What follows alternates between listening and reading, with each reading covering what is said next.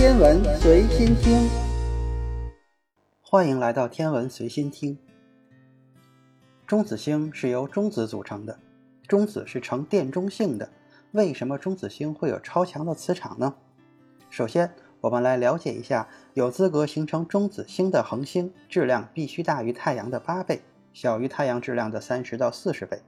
这种大质量的恒星在寿终正寝时，会拼尽全力来一个回光返照，爆发出巨大的能量，将大部分质量散尽回归太空，中心留下一个致密的核心。这个核心有太阳质量的一点四四倍以上到三倍左右。那么这个核心呢，就是中子星。这个核心有多大呢？半径大约是十到二十千米。有人总不相信中子星有那么重，每立方厘米质量达到了一到二十亿吨，想想就明白了。一个十到二十千米半径的球，浓缩了一点四四个太阳以上的质量。要知道，太阳的质量是一点九八九一乘以十的三十次方千克，半径是六十九点六万千米。用手指头算一算。用太阳的质量乘以一点四四，再除以半径十千米的球的体积，密度到底是多少？大家可以自己算一算。中子星的特点除了密度大以外，还有自转速度特别快、温度特别高、压力特别大的特点。中子星自转主要是继承了原恒星的角动量，这有点像滑冰运动员。当运动员缩紧身体的时候，缓慢的旋转就会变得快起来。原恒星的半径大都是数十万甚至百万千米。最终缩小到十千米左右，因此转起来就特别的快。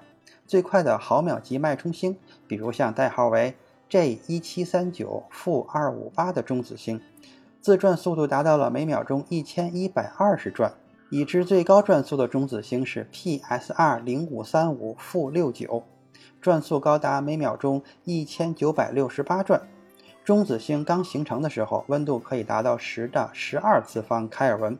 就是万亿开尔文，而太阳表面的温度才有六千多开尔文，中心温度才有一千五百万开尔文。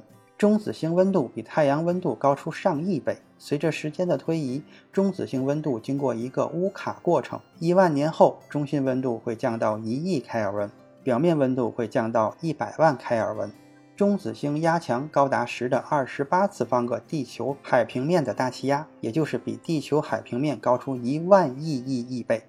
比地球中心压力要高出三十万亿亿倍，比太阳中心的气压要高出三亿亿倍。由于中子星这种极端的特点，它除了害怕黑洞以外，任何的天体靠近它都会被它吃掉，这就更别说我们人造天体了。因此，人类想要近距离观测中子星是不可能的。中子星的表面逃逸速度达到了光速的一半，也就是每秒钟十五万千米。如果一个人被中子星引力捕捉落到中子星上的话，速度将达到一半光速，撞击造成的能量达到两亿吨 TNT 爆炸的威力，相当于四枚世界最大核弹沙皇核弹或一万五千多颗广岛原子弹同时爆炸的威力。不过，这点威力在中子星极大的重力场作用下，可能掀不起一毫米的波浪。还有一个极端的特点，就是超强的磁场。磁场的衡量单位叫做高斯，地球的磁场是零点七高斯，就足以抵挡太阳风的袭击。木星磁场高达十四高斯，是地球的二十倍左右。太阳磁场极区普遍磁场很低，只有一高斯，但太阳磁场活动性很大，两极喷发时可以达到一千高斯。日面宁静区磁节点磁场强度也达到了上千高斯。但黑子爆发磁场可以达到四千高斯，这些看起来已经很强的磁场，与中子星磁场比起来，完全是小儿科。中子星的磁场强度至少在数千亿高斯以上，绝大多数脉冲星表面磁极磁场强度都高于一万亿高斯，甚至高达二十万亿高斯。脉冲星是中子星的一种，就是旋转的中子星，因为不断的发出电磁脉冲信号而得名。其实中子星都会旋转，只不过有快有慢。那么怎么有区别于脉冲星呢？这是因为天体的自转轴与磁轴并不重合，中子星也是一样的。这样中子星旋转起来，从磁极发出的能量射线就会像灯塔一样扫过太空，而这束能量正好扫到地球，并且有规律的重复扫过，被人类接收到了。这颗中子星就是脉冲星。由于中子星很小，那些虽然也有旋转和能量射出的中子星，由于它的信号没有扫过地球，就比较难被人类发现。即便发现了，也不叫脉冲星，依然叫做中子星。理论上认为，中子星是在极大压强下，原子外围的电子被压进了原子核，带负电的电子就与核内带正电的质子中和成了中子，加上核子里本来的中子，整个星球就变成了一个由中子组成的星球，其密度达到了原子核的密度。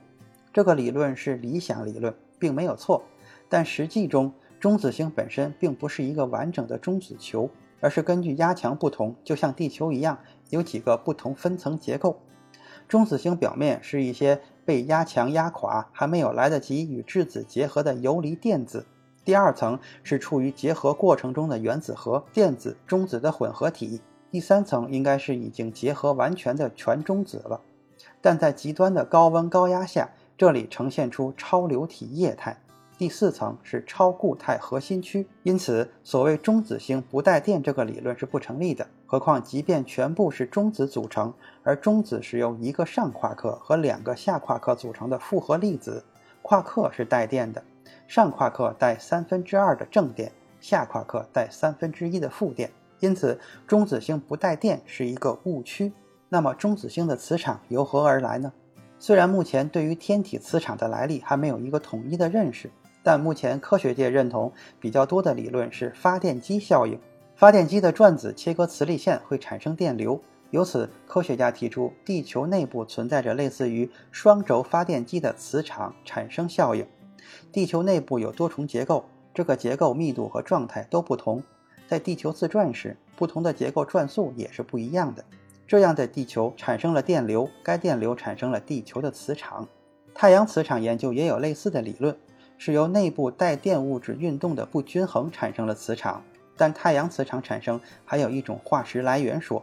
这种理论认为，太阳现有的磁场是几十亿年前形成物质留下来的。这种学说实际上就是说，磁场可以从其前身天体获得或者继承。根据这些理论，中子星出现强大磁场也就不难解释了。第一，中子星自转速度极快，达到地球自转的上亿倍，其分层结构转速差异很大。特别是中间有超流体这种超导物质，根据发电机效应，必将形成超强的磁场。第二，中子星是由巨大质量恒星爆发而来，其不但继承了前期母星的角动量，同样也能够继承母星的磁性。